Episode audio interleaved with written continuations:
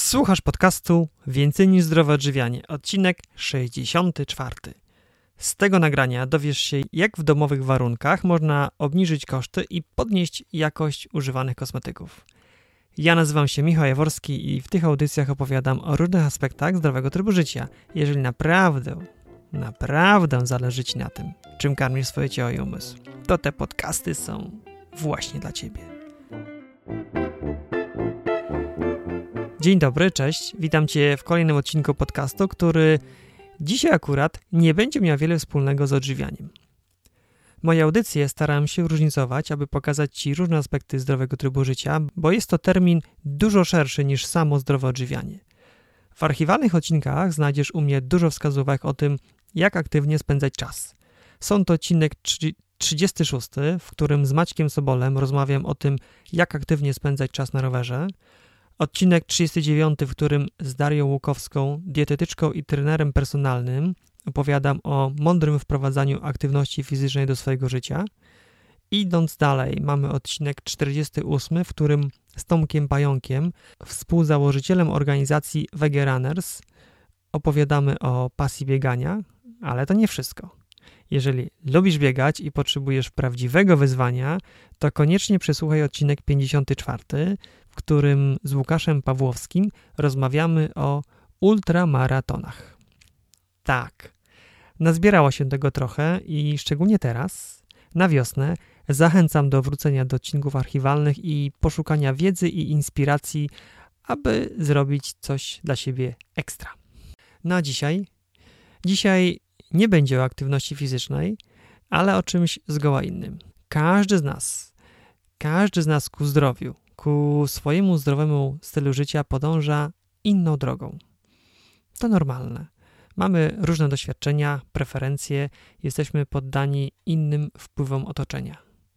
Większość z nas, to jest moja osobista obserwacja, myśląc o zdrowym stylu życia, zazwyczaj, podkreślam, zazwyczaj zaczyna myśleć o jedzeniu. Od tego, co, jak już tak kolokwialnie mówiąc, do siebie wkładamy. Jesteś tym, co jesz, albo jeszcze dokładniej, jesteś tym, co przyswajasz. No bo to, że coś zjesz, wcale nie musi oznaczać, że twój układ pokarmowy to właściwie strawi i przyswoi. Jednak skupiając się na doborze jedzenia, jednocześnie wcieramy w siebie nierzadko dość znaczne ilości substancji, zwane kosmetykami. Mydło, pasta do zębów, balsam do ciała, szampon do włosów, antyperspiranty to tylko czubek góry lodowej. Wcieramy to w siebie, nie do końca zdając sobie sprawę, że skóra to nasz największy organ – organ, który wchłania te substancje, które nierzadko są produktami wysoce, ale to bardzo, bardzo wysoce przetworzonymi. Czy to dobrze? Jakich składników w sklepowych kosmetykach unikać? Od czego zacząć przyrządzanie domowych kosmetyków i gdzie najlepiej zakupić niezbędne składniki? Co to jest detoks włosów i jak go przeprowadzić? To tylko kilka pytań, które zadałem podczas podcastu, na który Cię właśnie serdecznie zapraszam. Miłego słuchania. Cześć Martyna i Szymon. Witam Was bardzo gorąco. Cześć, witamy Cię również. Bardzo się cieszę, że przyjęliście zaproszenie do tego podcastu, bo od jakiegoś czasu chodził mi po głowie odcinek o ekologicznych kosmetykach.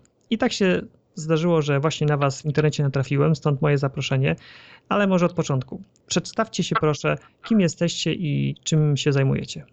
Cześć, mamy na imię Martyna i Szymon. Zajmujemy się na co dzień, oprócz prowadzenia bloga Naturalnie Naturalni, e, jeździmy sobie po Polsce i uczymy ludzi, jak w taki bardzo prosty sposób, e, bez fachowej wiedzy, zrobić w domu wszystko, co nam potrzebne do e, utrzymania czystości oraz zapewnienia sobie podstawowych kosmetyków w łazience. Chodzi nam o to, żeby to nie wymagało jakiejś fachowej wiedzy, jakichś skomplikowanych receptur, tylko żeby każdy wiedział, że to jest bardzo proste, bardzo przyjemne i przede wszystkim działa. A to się akurat doskonale składa, bo takich osób szukałem, bo chodzi mi o to, żeby w jak najprostszy sposób wytłumaczyć te tajniki wytwarzania kosmetyków, tak aby każdy z nas każdy słuchacz, słuchaczka mogli przynajmniej jedną taką rzecz sobie samodzielnie wykonać. Super. Cieszymy się, że coraz więcej osób szuka takich informacji. Mhm. Dobrze, ale Martyna, zacznijmy od, od początku. Zanim przejdziemy do tego, jak zrobić takie kosmetyki, to chciałbym się dowiedzieć trochę historii. Skąd się u Was wziął pomysł, żeby zajmować się robieniem takich ekologicznych kosmetyków i środków czystości? Kiedy to się zaczęło i, i co było takim czynnikiem?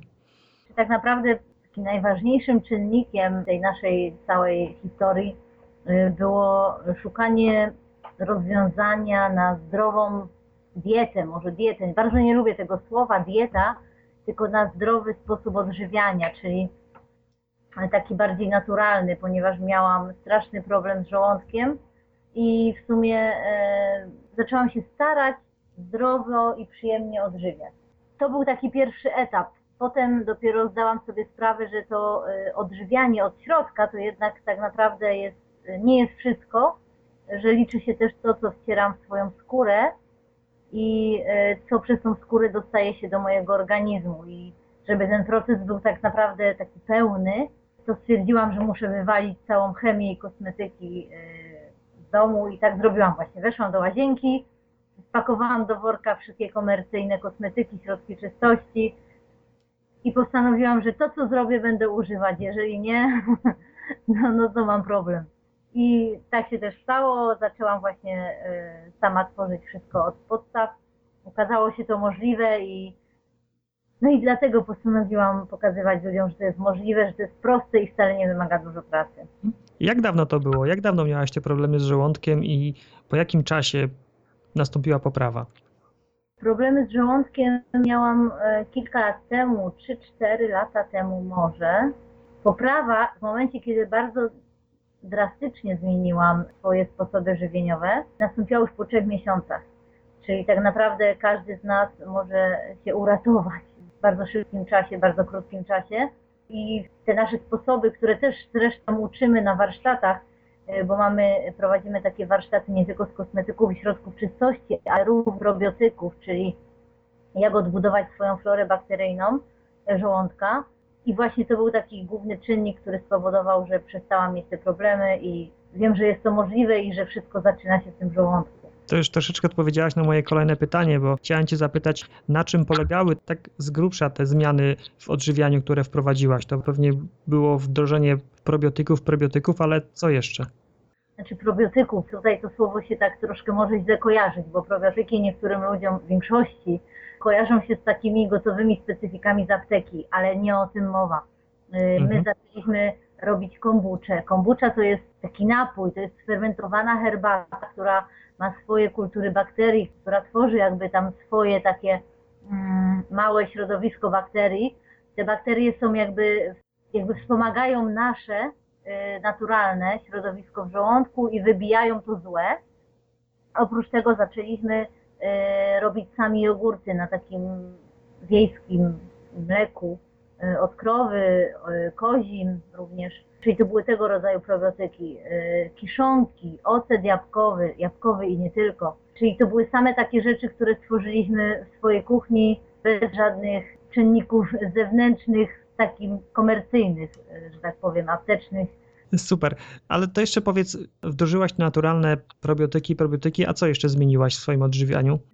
Takim e, drugim krokiem, oprócz tego, że zaczęłam właśnie te probiotyki stosować, był taki mój nasz y, zakaz chodzenia do supermarketów i sklepów y, spożywczych. Postawiliśmy sobie jako taki główny sposób na zakupy chodzenie tylko na bazarki i kupowanie, takie małe bazarki i kupowanie tylko od rolników, od takich małych przetwórców tego, co możemy zjeść. I przede wszystkim sezonowe e, jedzenie, czyli wszystkie sezonowe produkty, to co jest w danym momencie dostępne, nic poza tym i udało się to. Ciężko było, ciężko zmienić jest takie przyzwyczajenie, bo większość ludzi jednak robi e, za jednym zamachem e, zakupy w supermarketach, więc jest ciężko, ale e, na przykład jako taką ciekawostkę powiem, że nasze wydatki jedzenie zmniejszyły się około pięciokrotnie, także to też jest taki plus i myślę, że zachęcający może być dla większości osób. Mhm, zdecydowanie. I to był ten pierwszy etap, zmiana diety, a drugim krokiem to było, tak jak już wspomniałaś, spakowanie całej tej chemii sklepowej do wora i wyniesienie. Natomiast y, takie pytanie chodzi mi po głowie. bo jestem pewien, że się interesowałaś. Co takiego szczególnie złego jest w tych kosmetykach sklepowych, że one nie do końca dobrze nam służą? Powiem w ten sposób. Y, nie chcę tego mówić tak dosadnie, ale niech każdy sobie wyobrazi, że kosmetyk, który powstaje zakładzie produkcyjnym, e, oprócz tego procesu produkcji, musi potem przebyć drogę do dystrybutora, od dystrybutora do hurtowni, z hurtowni do sklepu, a w tym sklepie jeszcze, zanim trafi do klienta, też swoje musi odczekać. Następnie ten klient, który to kupi jeszcze po otwarciu tego produktu, ma kilka miesięcy y, na zużycie tego produktu. Jest to po prostu niemożliwe, jeżeli zrobimy sobie kosmetyk w domowych warunkach. Więc y, nasuwa się nam tylko jedna odpowiedź ile tam musi być parabenów, konserwantów, substancji ropopochodnych, które nakładamy na swoją skórę. No jest to nieuniknione, biorąc pod uwagę, jaką drogę musi przebyć ten kosmetyk. I wszystkie substancje, które dostają się przez naszą skórę do naszego y, organizmu, y, bo skóra jest naszym największym organem i chłonie wszystko, co na, na nim nałożymy, potem musi y, zostać jakoś przetworzone większość z tych substancji jest ropopochodnych i organizm sobie nie potrafi z nimi poradzić.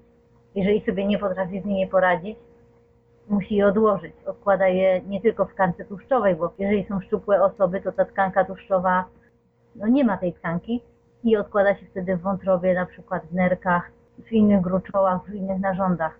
No i tak interesując się tym właśnie dochodziłam do takich wniosków, bardzo mało jest w ogóle e, dostępnych e, artykułów i prac naukowych w języku polskim na ten temat.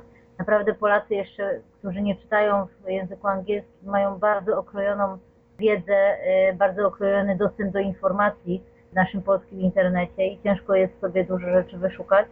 Mm, dlatego trzeba tutaj zasięgnąć głębszych informacji w obcojęzycznych źródłach. Ja też tak zrobiłam i właśnie okazało się, że to nie jest do końca takie fajne i nawet jak ten kosmetyk nazywa się naturalny, to wcale taki nie jest.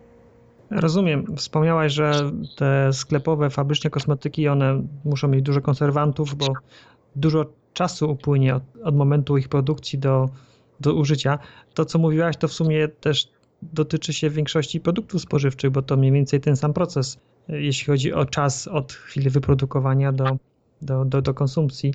Natomiast takie pytanie mi chodzi po głowie. Wspomniałeś, że tam jest dużo mm, substancji konserwujących, to po pierwsze. Po drugie, że są jakieś, że część z tych kosmetyków jest na bazie produktów ropopochodnych.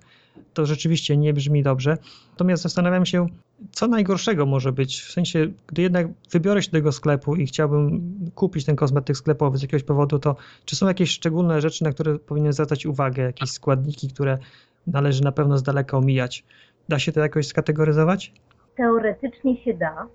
Teoretycznie jest około 10-15 takich składników kosmetyków, których trzeba unikać. Z tym, że te składniki, te nazwy składników są co chwilę zmieniane przez producentów, ponieważ trafiają na listy szkodliwych składników właśnie przez osoby takie naszego typu, które gdzieś tam tworzą te listy, więc oni je systematycznie zmieniają, nie jesteśmy w stanie za tym nadążyć. Po drugie, Mamy takie prawo, że jeżeli producent nie doda e, danego składniku, danego konserwantu, parabenu powyżej ustalonej normy, czyli mają dopuszczaną normę e, jakąś, którą mogą wrzucić w ten kosmetyk, i on nie użyje więcej tego konserwantu, parabenu, substancji ropopochodnej, nie musi o tym pisać w składzie. Czyli tak naprawdę próbuję uświadomić to ludziom, że nawet jak czytają ten skład, to nie mają pewności, że to jest ten skład w 100%.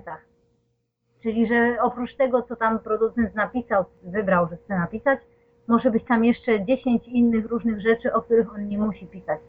Także no tutaj jest wątpliwa sprawa, dlatego ja nie, nie powiem, właśnie nie powiem komuś, że uważajcie tylko na to, na to i na to, bo tak naprawdę ja nie wiem, co jest w tym składzie, nawet czytając w szczególności, że tak jak wspomniałaś, te nazwy się szybko zmieniają. Dokładnie. Mówiłeś e, właśnie, to co ja mówię, nie dotyczy tylko kosmetyków, że to zagrożenie jest również w strefie produktów spożywczych. My stajemy rano, myjemy się jakimś żelem, mydłem w płynie, myjemy zęby pastą, która ma kupę tych składników, wcieramy w siebie krem, który również ma jakieś te dodatki. Oprócz tego e, myjemy włosy szamponem, e, myjemy ciało żelem pod prysznic, sikujemy się e, antyperspirantem, czy tam dezodorantem, perfumami. Do tego jeszcze lakier do włosów, czy jakiś żel. Oprócz tego jemy, tak?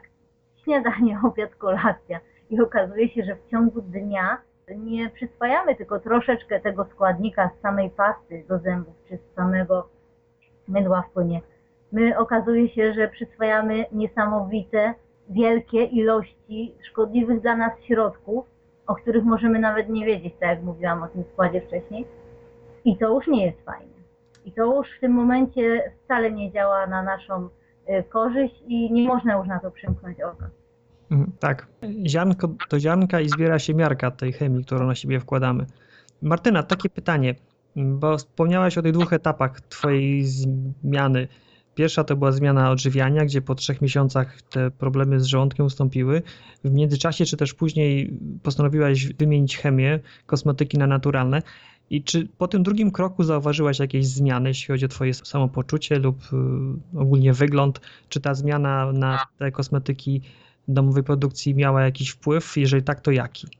Zauważyłam momentalnie zmianę, y, jeżeli chodzi o na przykład o włosy, o skórę, y, o paznokcie i tym podobne rzeczy, bo wiadomo, że na takie rzeczy ma nie, nie tylko wpływ używanie kosmetyków, ale również dieta, więc sama ta dieta, którą wcześniej stosowałam, już miała jakieś przełożenie na moją skórę, włosy, paznokcie, tak, jak to powiedzmy. Natomiast samo późniejsze zastosowanie tych kosmetyków ja osobiście byłam pod wrażeniem, bo stosowałam wcześniej e, różne e, drogie kosmetyki, takich droższych firm, bo szukałam czegoś, co mi w końcu pomoże, po czym nie będę miała wysypki, bo te wysypki się pojawiały, wiadomo, e, później już wiedziałam o tym, że te wysypki nie są od kosmetyków, tylko od tego, co jem również. Natomiast po tych kremach, które zaczęłam sama robić, po tych kosmetykach, zauważyłam niesamowitą i szybką zmianę dużo lepszą niż po tych komercyjnych kosmetykach, które stosowałam tam przez 20, wcześniej 25 lat. No jest to widoczna zmiana, poza tym y, bardzo dużo osób do mnie pisze właśnie, że również po tygodniu, dwóch widzą niesamowite zmiany, używając tych kosmetyków, których się nauczyły robić same. Myślę, że to jest bardzo dobry wstęp do głównej treści tego odcinka, czyli będziemy mówić o tym, jak takie kosmetyki zrobić. Myślę, że po tym, co powiedziałaś, to słuchacze nie mają wątpliwości, że warto się tematem zainteresować. I już zagłębiając się w tą treść odcinka, powiedz, czy domowa produkcja kremów i kosmetyków jest trudna? Domowa produkcja kosmetyków, no czy kremów, czy tam zmiany sposobu pielęgnacji swojej skóry, to bym bardziej w ten sposób nazwała, nie jest trudna, jeżeli wiemy, jak to robić. I właśnie to jest to, e, czego uczymy na naszych warsztatach. Bo w momencie, kiedy siadamy przed komputerem i próbujemy wyszukać sobie jakiegoś e, przepisu na krem czy na mydło, wyskakuje nam cała masa różnych przepisów, tak? Cała masa różnych sposobów. I niektóre te sposoby i przepisy na te kosmetyki wymagają już naprawdę sprawy takiej co najmniej kilkumiesięcznej, jeżeli robimy to regularnie. I w momencie, kiedy trafiamy na taki przepis i jest to osoba, która dopiero zaczyna swoją przygodę, no szczerze mówiąc zniechęca się. Ja tak miałam na początku, bo ja sama uczyłam się wszystkiego od początku i może to zniechęcać, można e, tracić do tego zapał. Dlatego ja e, znalazłam już, zresztą nie mam, nie mam aż tyle czasu, żeby e, od rana do wieczora robić kosmetyki, więc sama próbowałam zrobić to jak naj, w jak najprostszy sposób, żeby zawsze znalazła na to czas i żeby było to dla mnie e, przyjemne. I właśnie tego chcę uczyć ludzi, że to naprawdę może być proste i przyjemne. Kwestia jest tylko e, w tym momencie w tym, jak zmienić swoje nawyki i żeby chcieć je zmienić. Bo to jest w sumie e, najważniejsze, żeby nie mieć oporu przed odstawieniem swojego ulubionego fluidu, czy swojego ulubionego kremu, czy jakiejś tam drogerii firmy, żeby po prostu postawić na to, na te naturalne kosmetyki. To ciekawe, co mówisz, bo ja podejrzewałem, że głównym problemem to jest w ogóle samo techniczne wykonanie tych kosmetyków, a ty dodatkowy wymiar tutaj pokazujesz, że jeszcze są takie jakieś kwestie no, że może nie, nie, nie, jesteśmy do końca przekonani i mamy jakieś obawy, żeby w ogóle używać takich domowych kosmetyków. To jest moim zdaniem największy problem, e, jeżeli chodzi o ludzi. E, oni po prostu nie ufają domowym kosmetykom. Dla mnie jest to już dziwne na tym etapie, że ufają takim drogeryjnym, komercyjnym kosmetykom, które stoją na półkach, a czemuś to zrobią samemu, bo w ogóle mamy taką zasadę i próbujemy uczyć ludzi, że wszystko, co nakładasz na skórę, powinno nadawać się do jedzenia. Czyli odżywiasz swoje ciało od zewnątrz, tak? No nie możesz nakładać na to syfu. Ludzie robiąc takie rzeczy, yy, próbując jakby się przestawić, nie mają do tego zaufania. No jak to? To jest taka inna konsystencja, to nie jest takie piękne jak w drogerii, tak? Bo tam pokazują nam, że kosmetyk, że pasta do zębów musi się pienić, że ta piana nam wychodzi normalnie z ust, że ten szampon robi burzę piany na głowie, czy żel pod prysznic.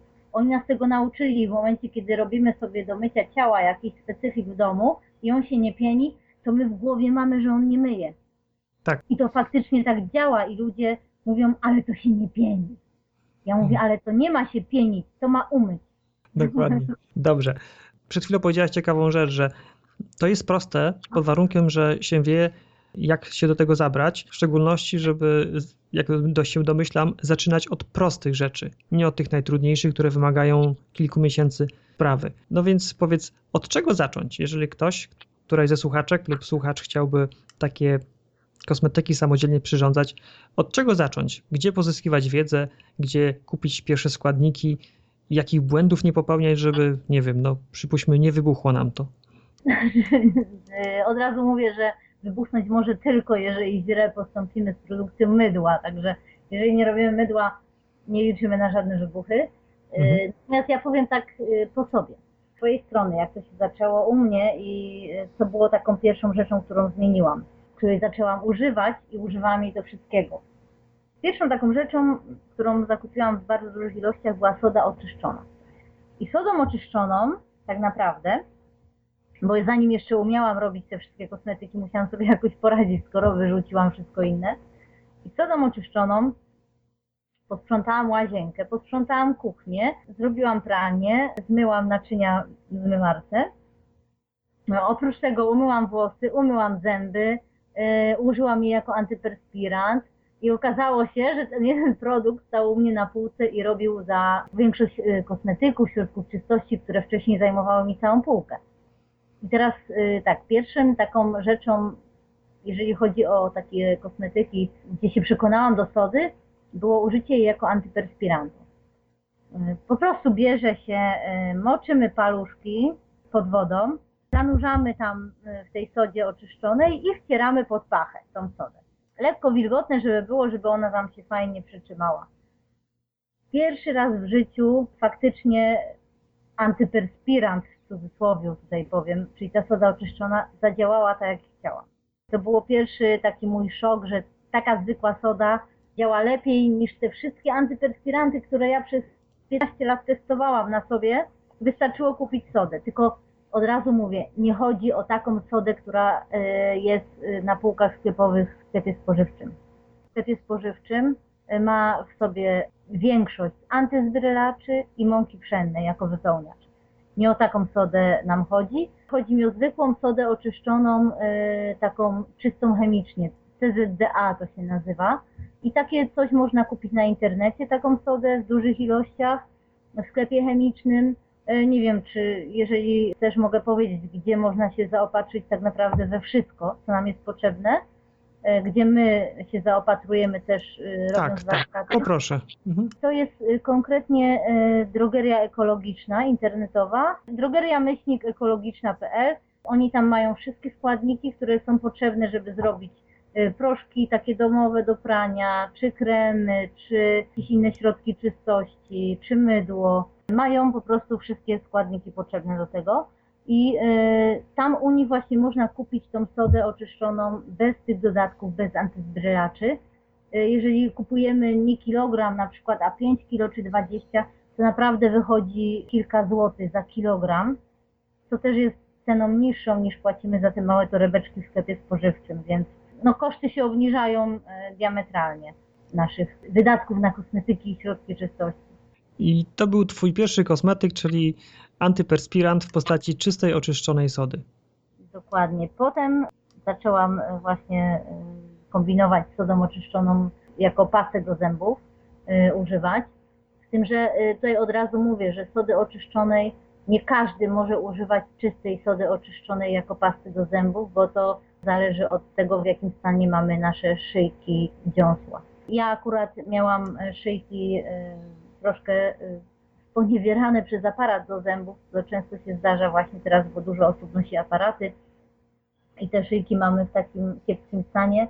I zaczęłam e, myśleć, co zrobić z tą sodą, żeby myć nią zęby, a żeby ona jakby nie szkodziła naszym dziąsłom. I e, taki najprostszy sposób, jaki może być, to zmieszać tą sodę z olejem kokosowym i na przykład z glinką, jakąkolwiek, podobnych proporcjach. Na przykład jedna część oleju kokosowego, a druga część produktów sypkich żeby zrobić sobie z tego po prostu taką papkę i tą papką e, myć zęby. Dowolna glinka, a co to jest glinka? Glinka, e, już mówię, glinki to są minerały. Można kupić mm, na naszym rynku już glinkę czerwoną, glinkę zieloną, glinkę szmaragdową, białą, czarną. Po prostu no jest tego y, cała masa na naszym rynku dostępnych. Glinki to są minerały, które ułatwiają ścieranie osadu naszego nazębnego. Dodatkowo mają mnóstwo y, minerałów, które pomagają jakby nasze szkliwo i nasze zęby. Olej kokosowy działa antyseptycznie, przeciwzapalnie, bakteriobójczo i wybierająco, więc tutaj akurat paście do zębów super działa. Soda oczyszczona e, również działa na nasz kamień nazębny i na wybieranie naszych zębów. Więc ta pasta do zębów cała działa wybierająco, oczyszczająco i dodatkowo jeszcze ma działanie antyseptyczne. No jest cudowna i dużo ludzi właśnie stwierdziło, że po tej paście e, mają lepsze uczucie czystych zębów. Ta pasta lepiej domywa ich zęby i nie czują na zębach takiego okadu, jak czuli po takich pastach komercyjnych wcześniejszych. Jak robisz taką pastę do zębów z tej sody, oleju kokosowego i glinki w tam różnym kolorze, to, to się robi jakąś większą porcję i to wystarcza na. Jak długo taka pasta może stać i czekać na użycie? Akurat robię w takim słoiczku 200 ml około. Tak naprawdę ona nie ma daty ważności, bo jest ważna tyle, ile olej kokosowy na przykład. A olej kokosowy po otwarciu, dobry olej kokosowy dobrej jakości jest ważny praktycznie dwa lata i nic się z nim nie dzieje. Chcemy robić większą ilość. My robimy w 200-litrowym pojemniczku z racji tego, że dużo podróżujemy i żeby łatwo go było upchać do tej walizki e, i zabrać ze sobą. I to jest taka ilość, że spokojnie starczy na miesiąc czasu. Częściowo używamy e, tej pasty tyle samo na szczoteczkę, więc jeżeli zrobimy 200 ml, to łatwo można sobie przeliczyć na ile nam starczy, jeżeli wiemy na ile nam starczała wcześniej jedna tubka praktycznego punktu widzenia ta kupna pasta to jest takim, ma taki ładny dozownik, od razu się wkłada na szczotkę. A jak z tego słoiczka wy nakładacie tą pastę na szczotkę? Trzeba sobie pomóc y, albo, jakimś, y, albo jakąś szpatułką, albo łyżeczką, jeżeli ktoś nie ma ochoty moczyć, bo czasem spotykam się z takim podejściem, że pani mówi, że jest czteroosobowa rodzina i jak każdy zanurzy tam szczoteczkę, to będzie kupa bakterii. No nie wiem, no być może coś w tym jest, aczkolwiek e, jeżeli zrobimy fajną e, pastę, to można spokojnie ją nabrać szczoteczką z tego słoiczka i nam się nic nie dzieje, bo nie robimy tego na pół roku, więc spokojnie możemy nabierać szczoteczką. To jest taka konsystencja, że, że się da. Natomiast jeżeli komuś faktycznie przeszkadza, że te e, szczoteczki są moczone w tej paście, można mieć jakąś w środku szpatułkę i tą szpatułką sobie nakładać na szczoteczkę. Jeszcze powiem taką jedną ciekawą rzecz, że e, ta pasta, którą robimy sobie sami, nie ma tego fluoru i SLS-u, czyli jest dużo zdrowsza dla, nie dość, że dla naszego organizmu, ale też dla naszej szyszynki. Nie jest zanieczyszczana przez fluor.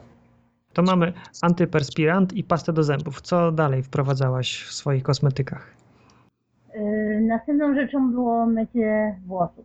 Włosów sodą oczyszczoną. Tutaj też trzeba e, sobie dopracować, że tak powiem, e, swoje receptury w zależności od swoich włosów. My tutaj tak rozmawiamy ogólnie i ja tak powiem, że tak można robić, ale e, trzeba obserwować swoje włosy, bo mimo tego, że ja tu podam taką recepturę teraz na taki detoks włosów i jak odzwyczaić włosy od szamponu, trzeba je obserwować i jakby każdy powinien indywidualnie po swoich włosach y, zaobserwować, czy one mają już dość tego detoksu, czy jeszcze. Poczekaj, poczekaj, a, a co to znaczy odzwyczaić włosy od szamponu?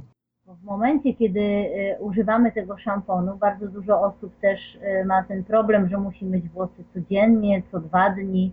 A przypomnijmy sobie, jak mieliśmy 5 lat i mama myła nam włosy raz w tygodniu w sobotę. Ogólnie, jeżeli chodzi o, że tak powiem, nasze pierwotne właściwości skóry, nie ma czegoś takiego jak przetłuszczenie włosów.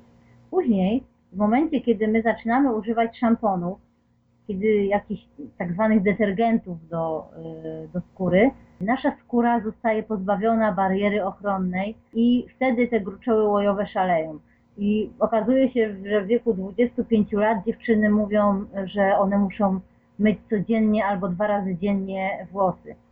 To jest y, no, troszkę niepokojące. Y, natomiast ta soda oczyszczona właśnie, ten detoks ma za zadanie tą skórę włosów przestawić na takie działanie, jakie miała właśnie, kiedy mieliśmy te 3 lata, czyli takie pierwotne e, działanie, przywrócić prawidłowe funkcjonowanie gruczołów łojowych. Ja na początek robiłam sobie taką pukankę na szklankę wody, łyżka sody oczyszczonej, tej sody oczyszczonej, o której mówiłam wcześniej.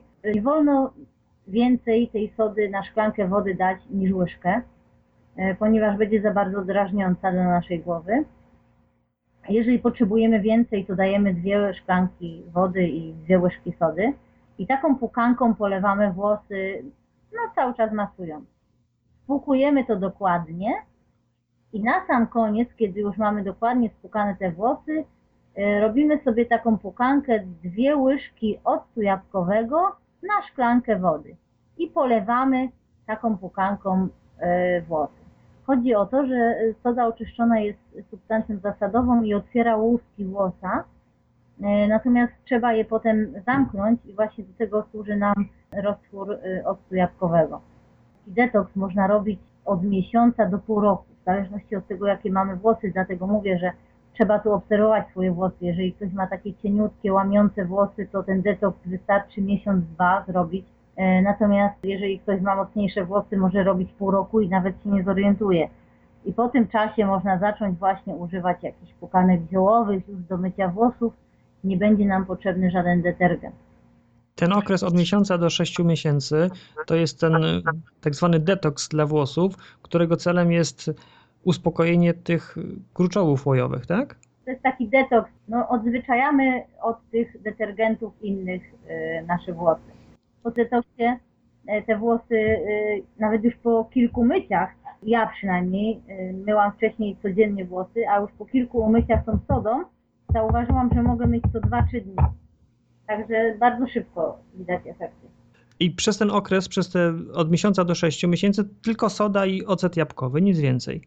Tak, ja akurat troszkę dłużej sobie przytrzymałam włosy na tym detoksie, ale tutaj, jak mówię, radzę obserwować i potem można zacząć stosować y, właśnie po tym czasie ziołowe pukanki, które z powodzeniem wtedy umyją włosy, nie potrzeba do tego żadnych szamponów. Jak rozumiem, pukanki też samodzielnie robione, czy może można takie kupić gotowe? Znaczy nie, pukanka ziołowa polega tylko i wyłącznie na zaparzeniu ziół wcześniej, przed myciem, takiej esencji ziół, odcedzić tą esencję przez gazę, i tą e, taką pukanką właśnie potem polewamy włosy, ścierając dokładnie we włosy, skórę głowy. I taka pukanka wystarczy, e, żeby umyć te włosy. Można sobie zrobić napar siemienia który, ta, ta galaretka taka, która z tego powstaje, która ma też właściwości lekko pieniądze, także to mogą niektórzy polubić. E, chociaż po tym detoksie z sody, to e, już wtedy nie potrzebujemy tej piany. E, natomiast no, te samych ziół się nie, nie pienią, chyba że użyjemy do pukanki mydlnicy, która ma właśnie takie właściwości myjące dodatkowo i pieniądze, to wtedy mamy tą lekką pianę. Polecam też bardzo fajną pastę z mąki żytniej, tylko nie grubszej niż typ 400, którą po prostu miksujemy z wodą, robimy sobie taką pastę i nakładamy na włosy. Mąka żytnia bardzo fajnie wiąże brud, przez co e, po dwóch, trzech minutach po nałożeniu jej na włosy spokujemy letną wodą i mamy czyste, piękne, lśniące włosy.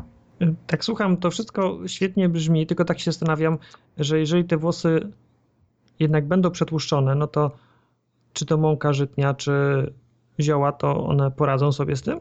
Poradzą sobie. Mąka żytnia lepiej niż zioła, jeżeli ten detoks nie będzie taki, jak powinien być, czyli e, nie wytrzymają nasze włosy zbyt długo na tym detoksie, bo w momencie, kiedy wytrzymają, to te płkanki ziołowe powinny wystarczyć, natomiast jeżeli nie damy rady, bo mamy zbyt kruche włosy i zbyt cienkie włosy, wtedy e, proponuję jednak tą mąkę żytnią, która naprawdę po dwóch minutach na tych włosach e, rewelacyjnie domywa i pochłania sebum i pochłania, wiąże brud, o, bo tak to nazwałam wcześniej, tak to się nazywa fachowo i ta cała mąka żytnia jakby chłonie do siebie całe te nieczystości z włosów i po spłukaniu mamy bardzo e, odżywione włosy.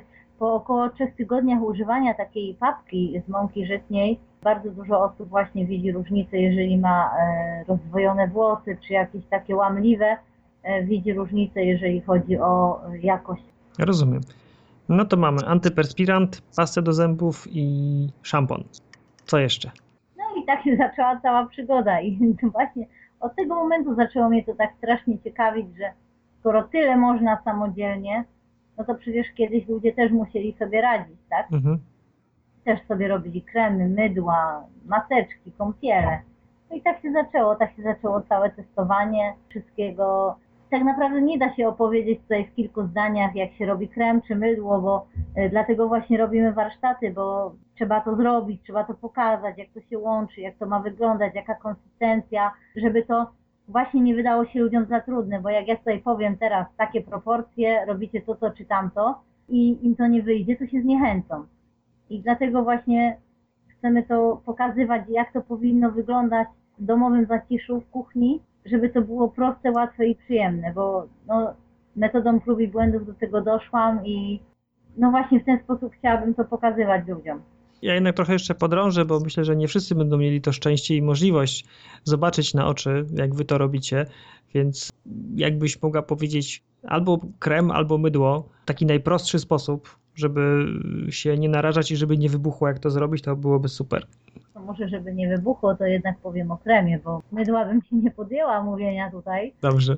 Można znaleźć dużo przepisów w tym, że właśnie mm, o to chodzi, że dużo osób, które, z osób, które trafiają do mnie na warsztaty, dużo osób wszystko czytało, wszystko słyszało, ale się boi tak zrobić w domu i dlatego przychodzą, żeby zobaczyć, jak to się robi. Więc tutaj o mydle nie będę nic mówić. Mhm. Tak, jeżeli chodzi o krem, taki podstawowy przepis, kupujemy sobie troszeczkę jakiś swój ulubiony olej, małą ilość. Może to być 100 ml, jeżeli e, to jest olej z czarnuszki lub konopny. Jeżeli to jest pestek malin, który jest sprzedawany raczej na 15 ml, to kupujemy taki. Ten e, w mniejszej ilości możemy rozcieńczyć w jakimś innym oleju, w oliwie z oliwek lub oleju słonecznikowym, żeby zwiększyć jego objętość. Co prawda go troszkę rozcieńczymy, ale no w kremie to i tak będzie większa ilość niż, niż w tych komercyjnych kremach, których jest e, na przykład 5% naszego ulubionego oleju, to tu będziemy mieć 50 i wrzucamy do tego jedną dziesiątą wosku pszczelego. Czyli na przykład 100 gram oleju wrzucamy 10 gram wosku pszczelego. Podgrzewamy to do momentu rozpuszczenia wosku w kąpieli wodnej jakiejś, żeby nie bezpośrednio na gazie. I w momencie, kiedy ten wosk się dokładnie rozpuści, dokładnie to wymieszamy, czekamy aż zastygnie. I to jest tak naprawdę taki najprostszy sposób na zrobienie kremu. Tylko pamiętajmy jeszcze o tym, żeby nie kupować wosku pszczelego w drogeriach kosmetycznych, ponieważ nie mamy pewności, że w procesie przetapiania nie została dodana parafina.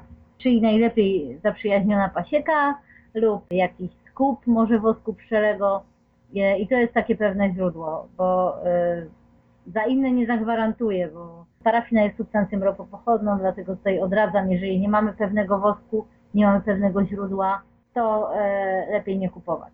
Bardzo prosty ten przepis się wydaje. Tak, taki najprostszy, specjalnie podałam najprostszy, żeby ktoś mógł spróbować. A to będzie krem taki na noc, na dzień, nawilżający? Co to za krem wyjdzie? Krem na noc, bardzo odżywczy, bardzo regenerujący. Wosk pszczeli, mimo że ma tłustą konsystencję, w tym kremie i mimo, że to są oleje w tym kremie, to wosk pszczeli nawilża raczej. ale przez to, że dodajemy do tego innych olejów i w tym momencie każdy sobie doda takiego, jak mu pasuje, to te oleje też robią swoje, czyli jeden jest natłuszczający, bardziej ciężki, drugi jest nawilżający, jakiś jeszcze e, inaczej odżywczy, przeciwzmarszkowy, regenerujący, więc to w tym momencie te oleje dyktują nam tak naprawdę, e, czy ten krem będzie na dzień czy na noc. Ale raczej przy, tej, przy tych proporcjach i przy tym przepisie, który podałam, raczej duża ilość na noc i rano będzie buźka e, przepiękna.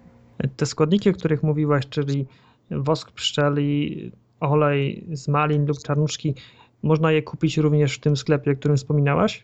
Oleje tak, w tej drogerii ekologicznej Betterland można kupić oleje, natomiast wosku pszczelego jeszcze nie mają sprzedaży, bo tak jak powiedziałam, no nie mają tego źródła, być może niedługo będą mieć. My mamy na warsztatach, tak, że, że tak powiem, ze swojej e, pasieki rodzinnej, ale dużo osób czasem jest tak na warsztaty, jak ktoś przychodzi, że tych osób tam 10 czy 15, które są na warsztatach, zawsze ktoś ma jakiś dostęp jednak do tej pasieki i się tam potem wymieniają kontaktami, zawsze to można gdzieś kupić.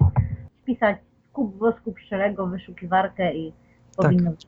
A powiedz Martyna, co myślisz o tłuszczu kokosowym jako kosmetyku, żeby smarować ciało?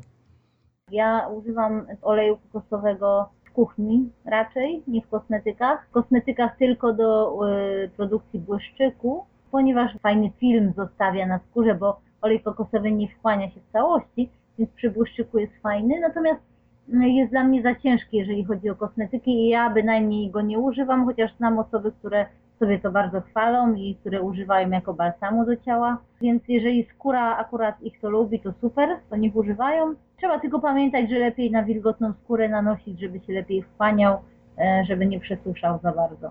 Ale niektóre osoby może przesuszać, niektórym osobom może przesuszać skórę, więc jeżeli zaczynamy używać tego oleju, jeżeli nie mamy z nim doświadczenia, to żeby obserwować swoją skórę, czy nie zaczyna się łuszczyć po nim. Bo tak jak mówię, każda skóra jest inna, każdy ma inną dietę, w innym środowisku przebywa, y, czy w klimatyzowanym, czy teraz mamy ogrzewanie, potem lato. Wszystkie czynniki trzeba wziąć pod uwagę i e, przede wszystkim obserwować swoje ciało. Czy masz jakieś doświadczenia z leczniczym działaniem takich kosmetyków? Czy może wśród osób, którym pokazywałaś, jak to się robi, były osoby, które miały jakieś alergie skórne i może są jakieś konkretne kosmetyki, które można samodzielnie wykonać, aby sobie złagodzić te objawy? Znaczy, jeżeli chodzi o alergie skórne, to przede wszystkim e, tutaj polecam olej z czarnuszki, bo czarnuszka jest ogólnie e, bardzo, znaczy znana w takim środowisku którzy, osób, które sobie leczą alergię czy astmę, piją ten olej. Ona tak samo działa na skórę. E, bardzo fajny jest olej z ostropestu, który, z którego można sobie zrobić balsam do ciała przy AZS-ie, który też ostatnio jest dość, no niestety dość popularnym tematem, zwłaszcza wśród dzieci. Mm, też na różne dermatozy pomaga. E, Atopowe zapalenie skóry, tak? Atopowe zapalenie skóry. Mm, my robimy taką e, fajną maść z żywicy sosnowej, którą sami zbieramy.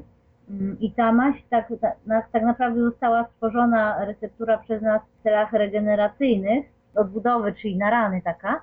Okazało się, że też na nas w rodzinie właśnie osoba, która miała trądzik różowaty i zaczęła, bo to taka maść punktowa jest, zaczęła sobie smarować ten trądzik różowaty, z którym zawsze jak jej wychodził, to miała problem 2-3 tygodnie i musiała łykać jakieś różne maści, y, smarować jakimiś maściami z antybiotykami. Okazało się, że po dwóch dniach smarowania tą maścią na przykład ten trądzik różowaty zaczął znikać, więc tutaj też właśnie tak z doświadczenia dużo tych rzeczy wychodzi takich, które działają. Jedna pani na przykład, która e, zrobiła sobie krem z ostropestu dla babci, e, zaczęła smarować kolana babci, która się leczyła już tam przez kilka lat na te kolana. Okazało się, że po miesiącu smarowania tym kremem z ostropestu e, ten ból minął zupełnie i te kolana przestały doskwierać.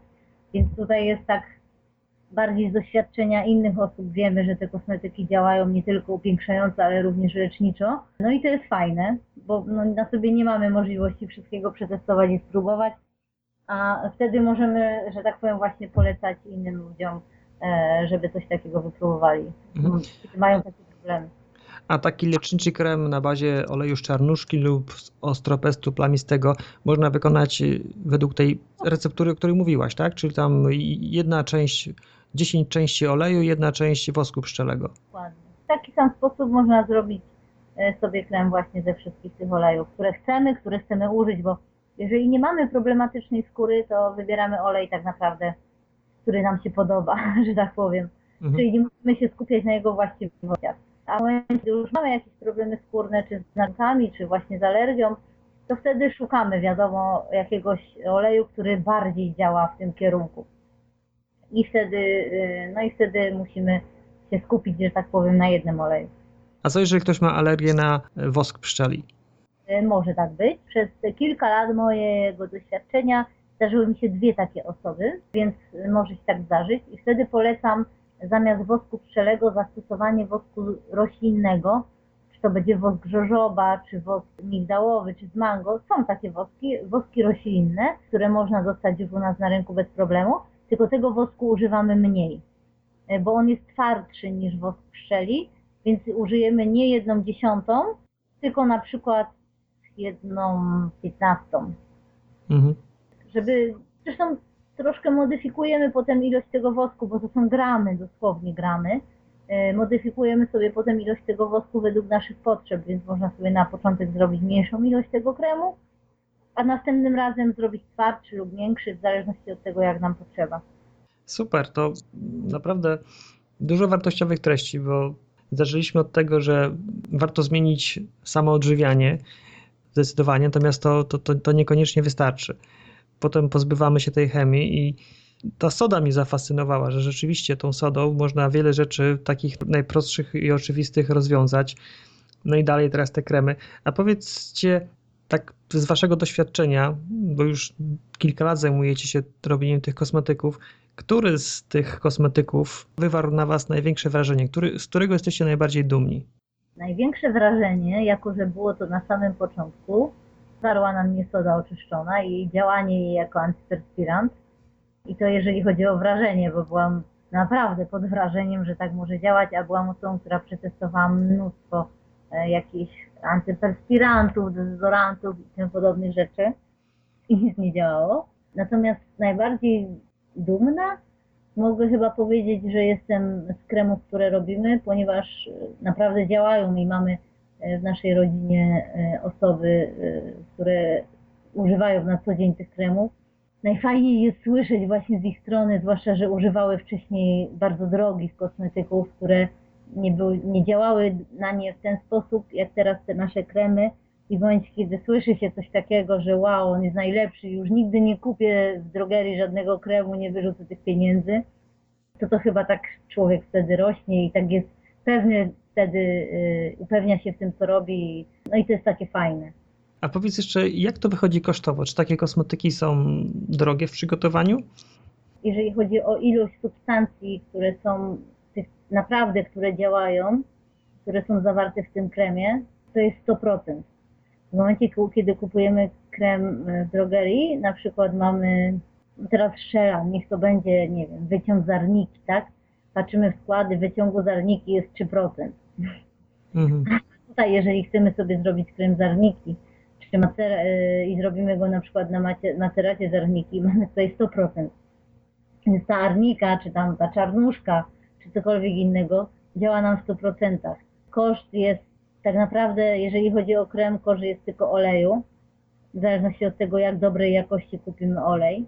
No bo to one też się różnią, no nie ukrywajmy. Yy, jeżeli kupujemy olej za 20 zł na przykład, a za 40 zł, one się różnią. Każda olejarnia e, ma inną jakość ziarna, z którego tłoczy olej, więc tutaj też nie ma co oszczędzać. Zresztą taki olej, który kupujemy i tak naprawdę ilość oleju, który kupujemy, czyli w tym momencie 100 ml, tyle mamy kremu.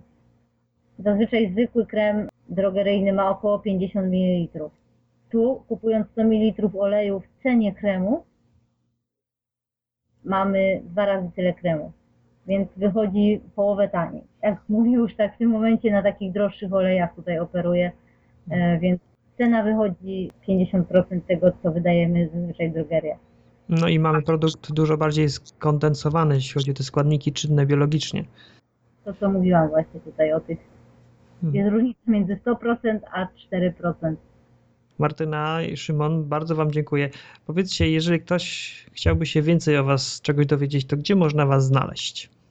Znaczy można znaleźć nas u nas na blogu naturalnie naturalni.pl w zakładce kontakt jest do nas mail, numer telefonu, można spokojnie dzwonić. Też zakładka warsztaty, gdzie jeżeli ktoś chce się nauczyć coś więcej, dowiedzieć się więcej i zrobić z nami swoje pierwsze kosmetyki, to właśnie tam jest lista miast, w których akurat w najbliższym czasie będziemy. Także zachęcamy do kontaktu i do, e, do odwiedzania nas na warsztatach. Mhm. do wzięcia udziału w warsztatach. Już zupełnie na koniec. Jedna najważniejsza rzecz, jeśli chodzi o kosmetyki domowe. Jakbyście mieli tak to podsumować w jednym, dwóch zdaniach, to co byście powiedzieli? Żeby się ich nie bać, żeby ludzie się nie bali ich robić i żeby wiedzieli i byli pewni, że one działają dużo bardziej i dużo lepiej i dużo szybciej niż te drogeryjne. A przede wszystkim są zdrowe. To mi się podoba. Nie bać się ich i wiedzieć, że są zdrowe. Bardzo Wam dziękuję za wywiad i może do usłyszenia. Mam nadzieję, że do usłyszenia. Dziękujemy Ci również. No hej. To tyle na dzisiaj.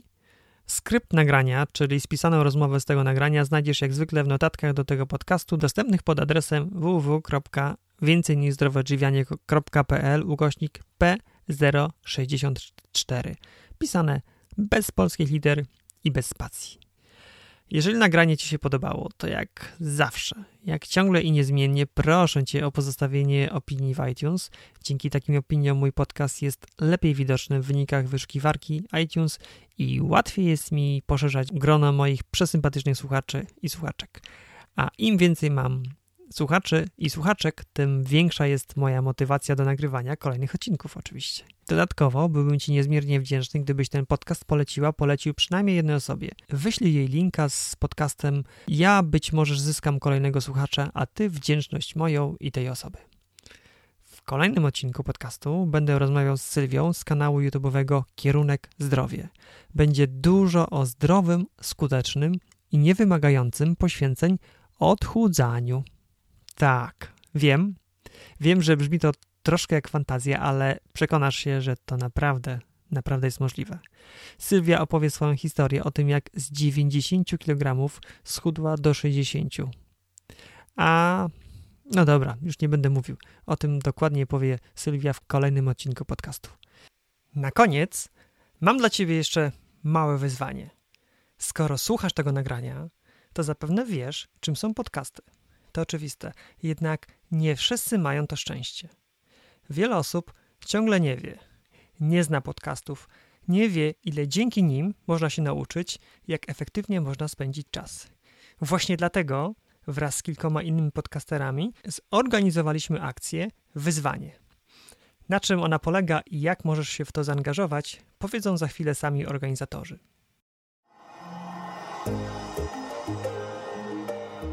Zapraszam Cię do wyzwania od 24 do 30 kwietnia, podczas którego będziesz mógł się przekonać, co możesz robić w czasie, w którym do tej pory nic nie robiłeś. To może być czas naprawdę fantastycznie spędzony e, podczas słuchania podcastów. W trakcie wyzwania w ruchu słucham podcastów. Każdego dnia słuchacie dowolnego podcastu, robicie sobie zdjęcie w trakcie słuchania i wrzucacie to zdjęcie na grupę. Koniecznie napiszcie, dlaczego warto słuchać właśnie tego podcastu, a zdjęcie opatrzcie hashtagiem słucham podcastów. Zdjęcie z tym hashtagiem wrzuć nie tylko na grupę w ruchu Słucham Podcastów, ale również umieść je na swoich profilach prywatnych. Oczywiście z hashtagiem Słucham Podcastów. Niech Twoi znajomi od Ciebie dowiedzą się, czym są podcasty i dlaczego warto ich słuchać. Dla osób, które dopiero zaczynają swoją przygodę z podcastingiem, w grupie, do której link jest pod tym wideo, są też wideo instrukcje, które wyjaśnią Ci, jak najwygodniej słucha się podcastów. Dołącz do nas! Pokażmy całej Polsce, że podcasty to jest coś, co naprawdę potrafi zmienić jakość życia. Słucham podcastów!